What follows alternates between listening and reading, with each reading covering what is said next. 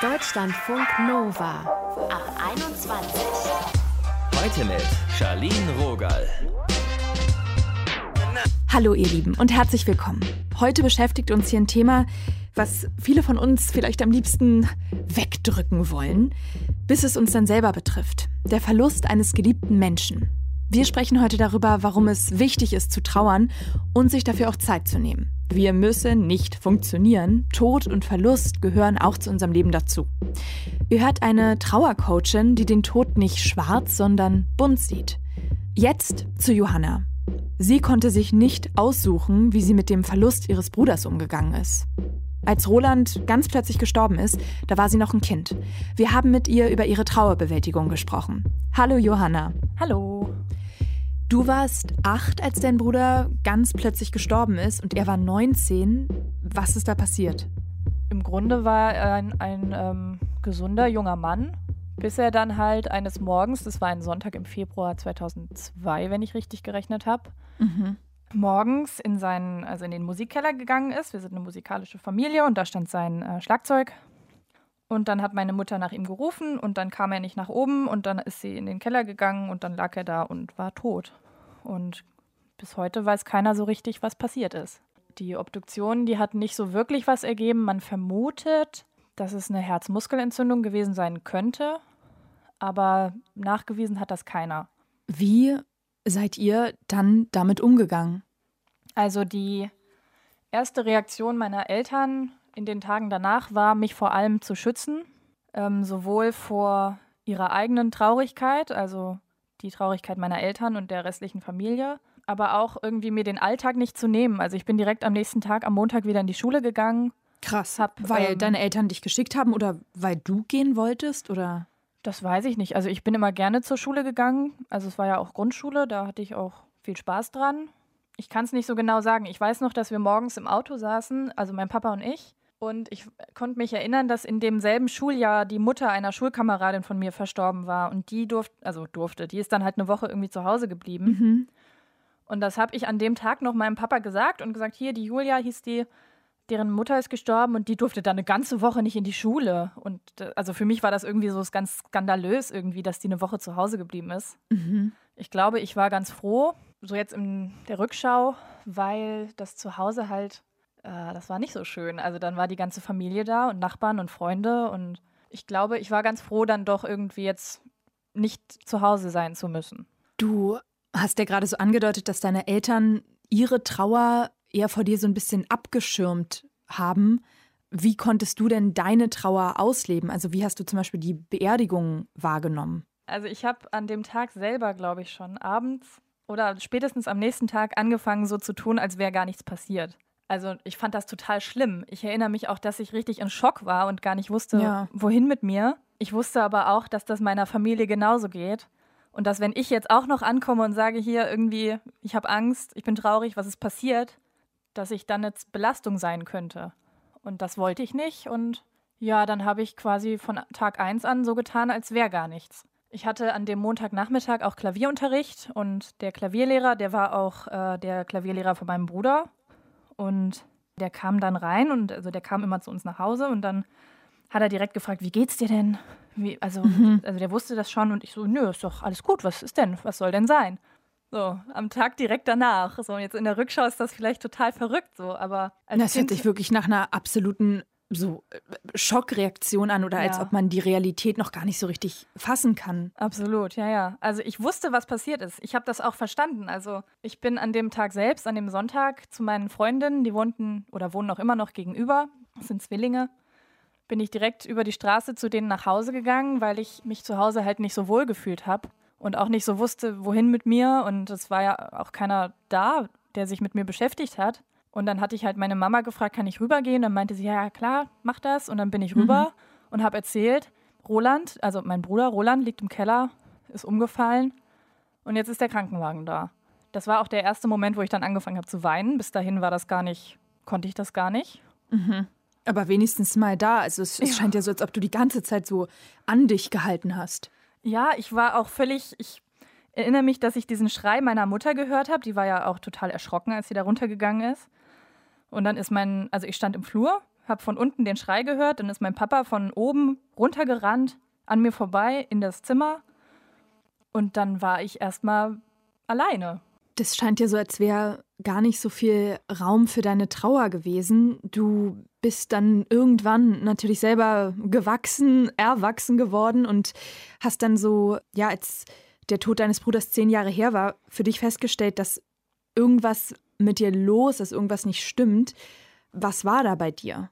Ich habe halt mein Leben lang versucht, meine Eltern vor meinen eigenen Gefühlen und meinen eigenen Traurigkeiten die man so hat im Großwerden, wenn man irgendwie Streit im Freundeskreis hat oder Liebeskummer oder mhm. irgendwie Ärger mit Lehrern oder sowas. Das habe ich denen nie erzählt. Also nicht aus Angst, dass ich da auch nochmal Ärger kriege, wenn ich in der Schule irgendwie Mist gebaut hätte. Ich hatte, glaube ich, unterbewusst das Gefühl, wenn ich das jetzt erzähle, werde ich eine Belastung. Und das wollte ich nicht. Und das habe ich denen nicht erzählt, sondern habe das entweder mit mir selbst ausgemacht oder es zumindest probiert. Mhm. Oder halt mich meinen Freundinnen anvertraut. Aber die können ja auch nur so viel tun, wie es in ihrem eigenen Vermögen ist. Also die. Natürlich, die haben ja auch keine auch psychologische genau. Ausbildung oder so. Ja.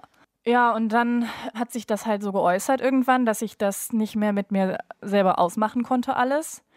Wenn ich irgendwie in einen verliebt war, in einen Jungen oder so mich verknallt habe, so ein bisschen. Mhm. Und gemerkt habe, okay, scheinbar will der auch ein bisschen was von mir dann hat das sofort in dem Moment, in dem ich gemerkt habe, okay, das ist gegenseitig, habe ich den abgeschrieben und habe das abgehakt und habe gesagt, nee, will ich nicht.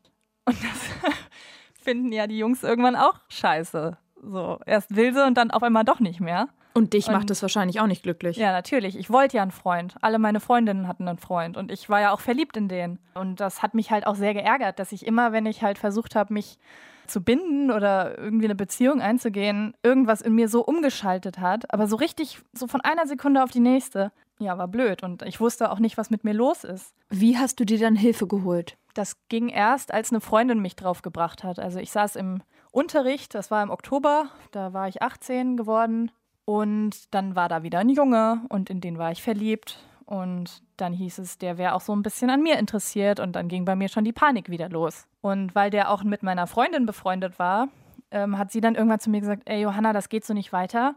Du brichst ihm das Herz, das irgendwas stimmt da nicht. Dann habe ich halt irgendwann gesagt, ich kann da nichts für, ich will das nicht und habe im Unterricht halt angefangen zu weinen und dann hat sie ihm gesagt, okay, ähm, wie wär's denn, wenn du zu deinem Arzt mal gehst und dem das erzählst? Und das habe ich dann gemacht, zu meinem Hausarzt. Und weil ich schon 18 war zu dem Zeitpunkt, ich hatte das jetzt nicht irgendwie abgewartet, bis ich 18 war, sondern das war, ergab sich Hat dann sich halt so ergeben, ja. Ja. Wusste ich halt auch, dass der meinen Eltern erstmal nichts davon erzählt. Dann habe ich dem das alles so erklärt, wie es mir so geht, dass ich irgendwie gerne einen Freund hätte, aber es geht nicht. Ich dachte, das wäre mein größtes Problem, dass ich keinen Freund habe. und dann hat der mich halt an den häuslichen Psychologen verwiesen. Und dann habe ich eine Therapie angefangen. Das ging dann relativ schnell. Und war das für dich von Anfang an klar, das hängt irgendwie mit dem Tod deines Bruders zusammen oder bist du da, sag ich mal, erstmal hingekommen und das war erstmal gar nicht so Thema? Ich hatte regelmäßig Albträume und ich hatte so Nervenzusammenbrüche, Heulkrämpfe, sowas. Was ich nicht verstanden habe, war, dass ich ja traumatisiert war durch dieses Ereignis. Würdest ja. du denn sagen, dass du jetzt den Verlust deines Bruders auch durch die Therapie verarbeitet hast? Weiß ich nicht. Ich konnte mir das schon irgendwie erklären, dass ich ein Problem deshalb habe. Also, dass meine Probleme irgendwie mit dem Tod meines Bruders zusammenhängen. Ich habe mir aber selbst immer gesagt, das ist doch so lange her. Und in der Zwischenzeit sind doch meine Großeltern auch noch gestorben oder zumindest ein paar davon. Und hm. ähm, ich habe mir das irgendwie nicht zugestanden, dass mich das immer noch so belastet. Ich habe mir selbst gesagt, ah, du warst erst acht Jahre alt, du hast den kaum gekannt. So, so hm. habe ich mir das so eingeredet. Und habe mir das selbst nicht zugestanden, da immer noch traurig drum zu sein. Und ob ich das jetzt verarbeitet habe, weiß ich nicht. Ich habe irgendwann im Internet so einen Spruch gelesen, den fand ich ganz praktisch, äh, sinnvoll. Da hieß es, es wird nicht leichter, aber man lernt damit umzugehen. Ich glaube, das trifft es ganz gut. Also es ist immer noch scheiße und ich vermisse ihn immer noch und ich vermisse diese Bruderfigur und ihn auch als Person natürlich. Ich kannte ihn ja, natürlich kannte ich ihn. Wir hatten auch ein gutes Verhältnis. Aber ich glaube, ich kann jetzt besser damit umgehen, auch weil ich mir halt erlaube, traurig zu sein. Deshalb. Auch nach 20 Jahren noch. Danke, Johanna, dass du dir hier Zeit genommen hast und darüber geredet hast. Es Ist ja wahrscheinlich auch nicht leicht, dann immer noch mal so gedanklich zurückzureisen und sich damit so zu konfrontieren. Also vielen ja. Dank für deine Offenheit. Danke, auch kein Problem.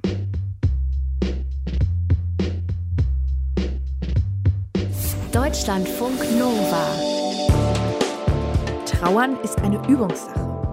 Aber wer bringt uns das bei in einer Gesellschaft, in der Tod, Verlust und vielleicht sogar Traurigkeit eigentlich noch immer ziemlich tabuisiert sind? Eine, die den Umgang mit Trauer absolut nicht scheut, ist Alexandra Kosowski. Sie ist Trauercoachin und begleitet Menschen in ein neues Leben, in dem jemand fehlt. Wir haben uns mit ihr darüber ausgetauscht. Hallo Alexandra.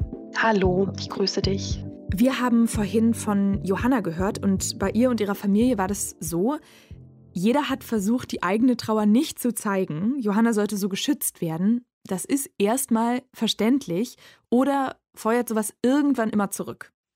Ja, also es ist total verständlich und gerade so, wenn Kinder noch, ich sag mal, relativ klein sind, dann möchte man die natürlich beschützen und denkt sich, dass man die irgendwie belastet, wenn man seine eigene Trauer zeigt oder äh, dass die mitbekommen, dass man weint und, und traurig ist.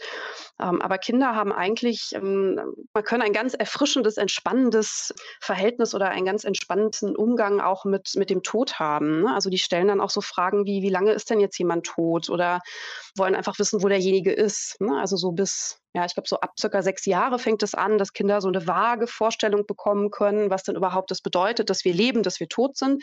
Und davor gibt es das für die gar nicht. Und das heißt, eigentlich ist das mehr so unsere erwachsene Idee, dass wir sie schützen müssen. Mhm. Und es kann aber, oder es ist eigentlich wichtig, sie trotzdem mit einzubeziehen, weil das ist ja auch das, was du am, am Eingang gesagt hast. Wir lernen das ja gar nicht. Und das ist so ein Tabuthema. Und wenn wir Kinder damit einbeziehen würden, natürlich ne, für Kinder passend, in einem gewissen Rahmen, sie auch nicht jetzt dauernd damit äh, überladen. Aber das wäre ja genau der Lerneffekt, der vielen von uns eigentlich immer noch fehlt, ne? dass wir eigentlich gar nicht wissen, was ist ein Trauer, wie gehen wir damit um, was passiert, wenn jemand stirbt oder es reicht ja schon, dass uns jemand vielleicht verlässt oder wenn wir in so eine Verlusterfahrung kommen, dass wir gar nicht wissen, was zu tun ist. Und das könnten wir ja eigentlich dann lernen. Johanna hat auch gesagt, dass Beileidskarten oft an ihre Eltern gingen, nicht aber an sie. Wem gestehen wir ja. zu, traurig zu sein? Das natürlich, wenn ein Kind stirbt, also auch wenn jetzt ihr Bruder schon, ich glaube 19, mhm. hattest du mhm. gesagt, war er, ne? also eigentlich schon auch ein bisschen älter jetzt war, ähm, aber dann ist man immer so bei den Eltern, ne? dass man denkt, oh Gott, die armen Eltern haben jetzt ein Kind verloren. Und dass aber ein Geschwisterkind den Bruder oder die Schwester verloren hat, das wird gar nicht so oft berücksichtigt. Die Trauer wird denen auch aberkannt, weil man dann eben die Karte an die Eltern richtet. Obwohl man ja, wenn es jetzt vielleicht jemand schon im Teenageralter ist oder so, könnte man ja durchaus auch eine Karte schreiben und sagen, hey, es tut mir auch total leid, dass du deinen Bruder oder deine Schwester verloren hast. Aber da denkt man gar nicht so dran. Ich weiß auch gar nicht, wo das so herkommt, aber das begegnet mir sehr oft. Warum ist Trauern wichtig? Weil in unserer Gesellschaft, da ist es ja, naja, alles irgendwie auf Effektivität gepolt und Tod und Trauer das passt ja da manchmal gar nicht so rein, weil das so einen Stillstand auch bedeuten kann. Warum ist Trauern wichtig? Na, Trauer an sich ist jetzt so ganz faktisch gesehen erstmal ein Anpassungsprozess. Ne? Also das hilft uns dabei, auch wenn es sich nicht schön anfühlt und wenn es ganz grausig sein kann. Es ist aber eigentlich eine Reaktion, ich sage jetzt mal, unseres Körpers, unseres Geistes darauf, dass wir einen geliebten Menschen verloren haben. Und das ist wichtig, diesen Anpassungsprozess zu durchlaufen. Aber ne, wie du auch gesagt hast, das passt halt nicht so rein. Es braucht halt einfach auch Zeit. Ne? Also ganz oft dann auch Trauernde, die so nach drei Monaten sagen, ja gut, jetzt habe ich aber auch mal genug getrauert. Ja, woher kommt das? Weil ich eigentlich auf der Arbeit schon wieder funktionieren muss oder weil mhm. ich vielleicht mhm. auch noch kleine Kinder habe und irgendwie für die da sein muss. Aber das ist natürlich in drei Monaten ähm, überhaupt, also es ist gar kein Zeitraum. Ne? Also eigentlich wäre es total schön, wenn man irgendwie sagen könnte, ich nehme jetzt das nächste Jahr, das erste Trauerjahr. Ja, das war ja früher so, ne? Ein Jahr Trauer. Genau. Dann hat man einmal so diesen natürlichen Zyklus durch. Also man hat mal so alle Jahreszeiten, alle Geburtstage, alle Todestage, Weihnachten, Ostern, ne, was irgendwie so da ist. Und hat alles einmal ohne diese Person erlebt. Also das berichten auch viele Trauernde, dass das erste Jahr also, dass da so viele Ups und Downs sind und dass, wenn das erste Jahr rum ist, also zu einem Ende kommt, dass da nochmal so eine, so eine kleine Talfahrt kommt in der Trauer und dass man danach aber so ein bisschen das Gefühl hat, ah ja, okay, jetzt geht es vielleicht ein bisschen aufwärts. Aber auch das ist wieder total individuell. Aber ja, eigentlich wäre das total wichtig. Hast du vielleicht einen Tipp, wie man das Weiterleben zumindest in einem kleinen Schritt wieder anfangen kann? Ja, das ist auch sehr individuell. Ich mhm. glaube, wichtig ist immer, auf seine eigenen Gefühle zu hören. Also sich da auch wirklich auseinanderzusetzen, sich auch zu trauen, in diese krassen, schwierigen Momente. Also es gibt ja immer wieder mal Tage, wo es sich ein bisschen besser anfühlt und dann gibt es Tage, wo es irgendwie so gar nicht geht. Also das ist auch so das, was ich erlebt habe, aber was ich auch immer wieder bei Trauernden so mitbekomme oder erzählt bekomme. und dass man sich auch traut, in diese schlimmen Momente einzusteigen. Also dass man sich da nicht komplett immer ablenkt oder Angst davor hat. Gerade wenn wir uns erlauben oder wenn wir uns trauen, da reinzugehen. Und das kann ja mit Begleitung sein oder einer Unterstützung, äh, Familie, Freunde oder auch einer professionellen Unterstützung. Und dass wir dann auch wieder in der Lage sind, die schönen Sachen zu fühlen. Ne? Dass wenn man sich so richtig auch mal ausgeweint hat, hinterher ist man ja ganz oft auch so erschöpft, aber so, ich möchte jetzt nicht sagen angenehm erschöpft, aber dass, dass es schon irgendwie was hat von, so jetzt, jetzt geht auch mal gerade wieder was anderes. Jetzt habe ich vielleicht Hunger, weil ich so erschöpft bin. Also wenn ich durch was durchgehe, dass dann auch wieder der Raum dafür ist, dass was Angenehmes kommen darf hinterher. Also diese ganz krassen, traurigen Dinge, vor denen wir so Angst haben, dass wir die nicht wegschieben. Ich glaube, das ist so das Wichtigste. Das klingt natürlich jetzt so einfach dahingesagt, aber das ist auch nicht leicht, das dann irgendwie zuzulassen. Ne? Aber ich denke auf jeden Fall Unterstützung zu suchen, zu wissen, welche Freunde kann ich anrufen oder welche Verwandten oder ja, wenn es auch professionelle Unterstützung mhm. ist. Also sich da wirklich auch zu orientieren und sich auch zu trauen, um Hilfe zu bitten. Wann würdest du therapeutische Hilfe sinnvoll finden? Ich denke, auch das ist wieder so eine individuelle Frage von, ab wann habe ich das Gefühl, dass es sich für mich auch nicht mehr natürlich anfühlt. Also wann habe ich das Gefühl, es ist so ein Leidensdruck entstanden, das ist mal so ein, so ein therapeutisches Wort, dass ich vielleicht mit meinem Alltag gar nicht mehr klarkomme. Und das ist aus meiner Sicht definitiv nicht innerhalb der ersten paar Monate, sondern das wäre was, was vielleicht danach ist. Dass ich merke, ich kriege das nicht mehr bewältigt oder es wird auch einfach gar nicht besser. Mhm. Also wenn ich vielleicht nach, einem, ich sage jetzt einfach mal ganz platt ein paar Monate, das ist auch, kann auch wieder für jeden anders sein, weil wenn ich irgendwie das Gefühl habe, es geht gar nichts mehr, ich kann überhaupt nicht schlafen, ich, ich kann mich gar nicht mehr konzentrieren und das schon seit Wochen oder Monaten, ähm, ich komme gar nicht mehr aus diesem ganzen Negativen raus, dass ich dann wirklich sage, ich suche mal einen Arzt auf, der auch einfach vielleicht mal, ja, ganz blöd, es klingt immer so doof, aber der eine Diagnose auch stellt, der auch differenzieren kann. Ist es jetzt wirklich immer noch einfach die Trauer, die sehr schwer ist, oder ist es vielleicht schon was anderes? Geht das bei Trauer eigentlich, dass man schon so Präventivmaßnahmen einleitet? Also Wäre es sinnvoll, schon vor dem Verlust mit der Trauer zu beginnen? Also wenn der Tod absehbar ist. Funktioniert das? Ich glaube, so ganz präventiv geht das nicht. Also selbst wenn man es weiß, wird natürlich die Trauer kommen.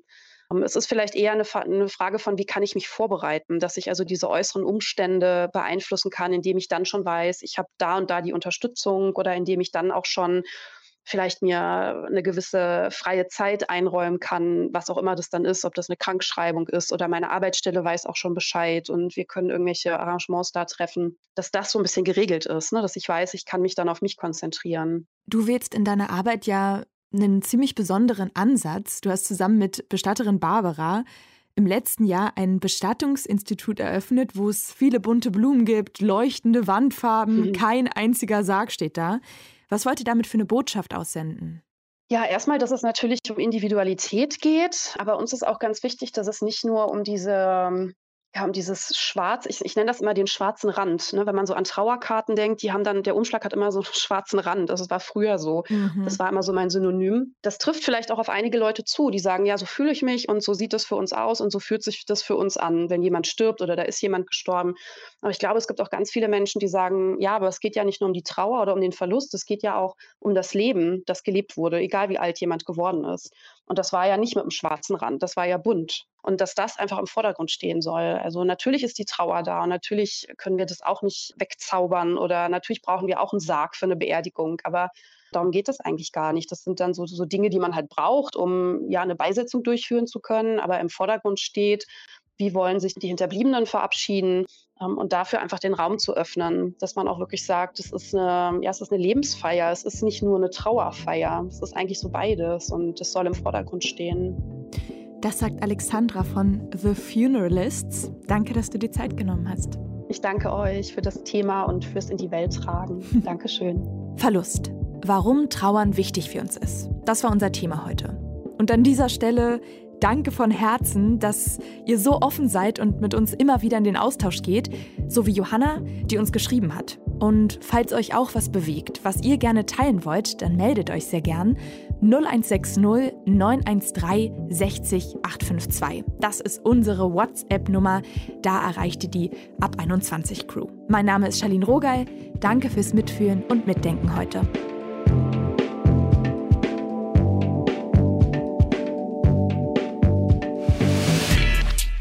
Deutschlandfunk Nova. Ab 21. 21. Die Podcasts jederzeit auch auf deutschlandfunknova.de.